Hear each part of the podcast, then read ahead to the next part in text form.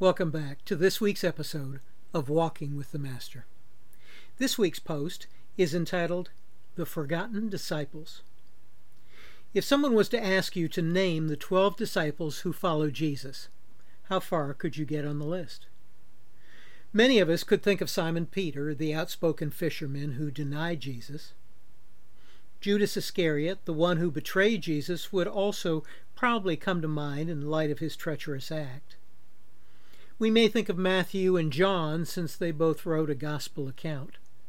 And no, just in case you were wondering, the other two gospel writers, Mark and Luke, were not two of the disciples. The other two names that might come to mind may be Andrew, the one who introduced his brother Simon Peter to Jesus, and James, the brother of John. If you name those six, you get to advance to the head of the class because you have named more than most of the rest of us. But there are six more men on the list whose names are more difficult to recall. Since little was written about them, their names tend to fade into obscurity in our memories. And here's the thing the very fact that Jesus chose them to be his disciples tells us that he could entrust them to carry out his mission to make disciples, empowered by the Holy Spirit. They weren't superstars. They were more like the rest of us.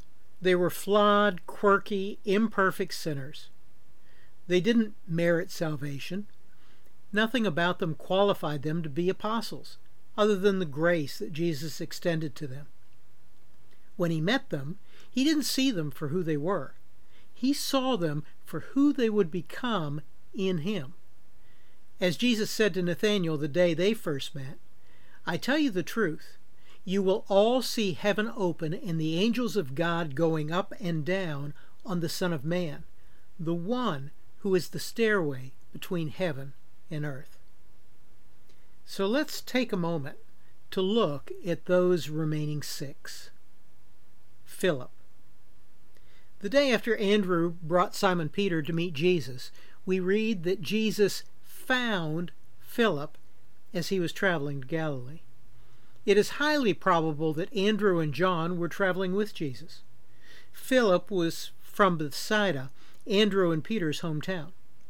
Philip was more than likely a fellow fisherman and a friend of Andrew's. Quite possibly, Andrew helped Jesus find Philip, just as he had helped Simon Peter find Jesus the day before. And I love that Scripture records that Jesus found Philip and Philip found Jesus. That is such a great picture of salvation. When we were dead in our sin, Jesus found us. And as we repented and surrendered our lives to Him, we found Him. The other great picture is that just like Andrew, on that very same day, Philip went to find his friend Nathanael to introduce him to Jesus. He didn't require six weeks of training on how to tell people about Jesus. He just went out and immediately introduced his friend to the one he had met that very day. Philip was a part of the growing entourage that witnessed Jesus transform the water into wine at the wedding feast in Cana. So it was only appropriate that the master turned to him the day when a great crowd was there before him and asked, Where can we buy bread to feed all these people? What had Philip learned from the miracle in Cana? Philip replied, Even if we worked for months, we wouldn't have enough money to feed them. Wrong answer. But Jesus lovingly again taught him, as well as the rest of the disciples and the multitude, that he is Lord over all, and he is our sufficiency. The second disciple would be Bartholomew, also known as Nathanael. We read in John chapter 1 that when Philip came to Nathanael, also known as Bartholomew, to tell him about Jesus, Nathanael's immediate reply was, Can anything good come from Nazareth? Philip replied, Come and see for yourself. To Nathanael's credit, he did just that. And as they approached, Jesus said, Now here is a genuine son of Israel, a man of complete integrity. To which Nathanael replied, How do you know about me? Jesus answered, I could see you under the fig tree before Philip found you. Then, in a reaction very similar to the Samaritan woman at the well, Nathanael exclaimed, Rabbi, you are the Son of God, the King of Israel. To which Jesus replied, Do you believe this just because I told you I have seen you under the fig tree? You will see greater things than this. Immediately, Nathanael left where he was to follow Jesus, and he apparently never looked back. The third on the list is Thomas, also known as Didymus, the twin. After learning that Lazarus has died, Jesus declared, Let's go see him. Despite the fact that Jesus and all the disciples knew the Pharisees were determined to stone him, he was resolved to go to Bethany. At that moment, Thomas was the bravest one in the group. He said, Let's go too, and die with Jesus. Not long after that, the disciples were gathered in the upper room. As Jesus assured them, I am going to prepare a place for you. When everything is ready, I will come and get you, so that you will always be with me where I am.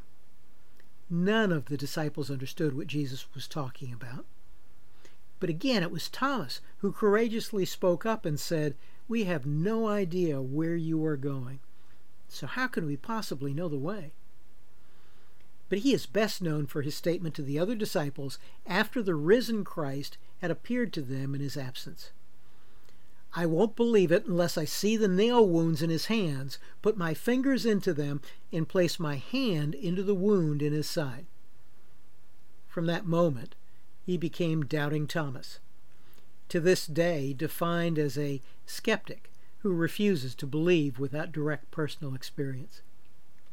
His skepticism and faithlessness robbed him of joy for eight long days before Jesus again stood among them, this time including Thomas.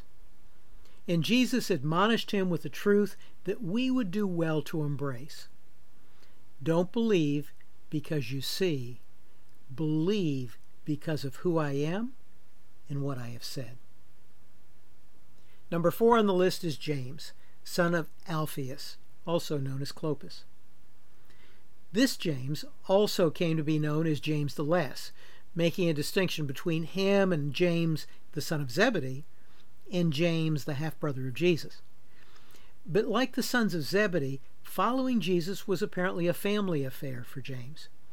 His mother, Mary, was one of the women who traveled with the disciples. She was there at the foot of the cross when Jesus was crucified and she was one of the women who came to the tomb to anoint Jesus' body. Her husband, Alphaeus, also known as Clopas, was probably one of the two men to whom Jesus appeared on the road to Emmaus. Number five on the list is Simon the Zealot. The only thing we know about Simon is that he was zealous, but we don't know for sure whether his zeal was directed toward his faith in Christ or the political movement of the day to be freed from the rule of Rome, or both. If the latter is the case, more than likely he was the second apostle carrying a sword that night at the Garden of Gethsemane. Either case would have given him a unique perspective as a disciple of Christ. And he is another reminder to each of us that followers of Christ come from all circles and all backgrounds. Ending our list is Judas, also known as Thaddeus. We know the least about this Judas, not to be confused with Iscariot. Many believe he was the brother of James the Less and was therefore another son of Clopas. He appears to be the apostle that spoke up that night as they gathered with Jesus for the Last Supper. All of them knew that Jesus was the Messiah, and he had just told them that he was going to die and that one of them would betray him. One would deny him, and all would abandon him. So Judas spoke out with a question that must have been on all of their minds Lord, why are you going to reveal yourself only to us and not to the world at large? Or, in other words, Jesus, why don't you publicly declare yourself to be the Messiah so that the people will follow you? Though they had been with Jesus for the last three years, they were still a few days away from truly understanding his mission. Just like the others, these six fled and deserted Jesus at the time of his arrest. After his crucifixion, they all huddled together in fear. But as the resurrected Christ appeared before them, their eyes were finally opened, and they truly believed. A few weeks later, they were all gathered in the upper room on the day of Pentecost when the Holy Spirit came upon them. They became fully empowered that day for the mission to which their Lord had called them. Scripture records the journey of some of the disciples after that day, and historians bear witness to the others. Each of these men were true to their Master's command to go out into the world and make disciples. Philip went to Carthage and then Asia Minor. Nathanael went to Armenia, Ethiopia, and southern Arabia. Thomas went to Syria and then to what is now India. James the Less went to Syria. Simon the Zealot went to northern Africa and parts of Europe. Judas, the brother of James the Less, preached in Armenia and Persia.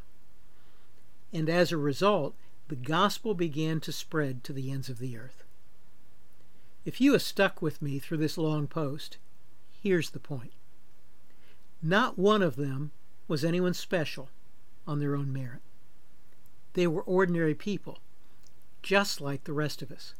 But as they walked with the Master, he transformed them into his image and empowered them for his mission. Most of us will probably fall into the category of being a forgotten disciple. But that's okay, because it's not about us. It never has been, because it's all about Jesus. He'll do the same thing in us and through us that he did through those six, if we too will choose to follow him. This post has been adapted from Walking with the Master, the fourth book in my Lessons Learned in the Wilderness series. Information on how you can obtain the book, as well as the full series, or any of my other books, is available on my website. Thanks again for listening and have a great week as you walk with the Master.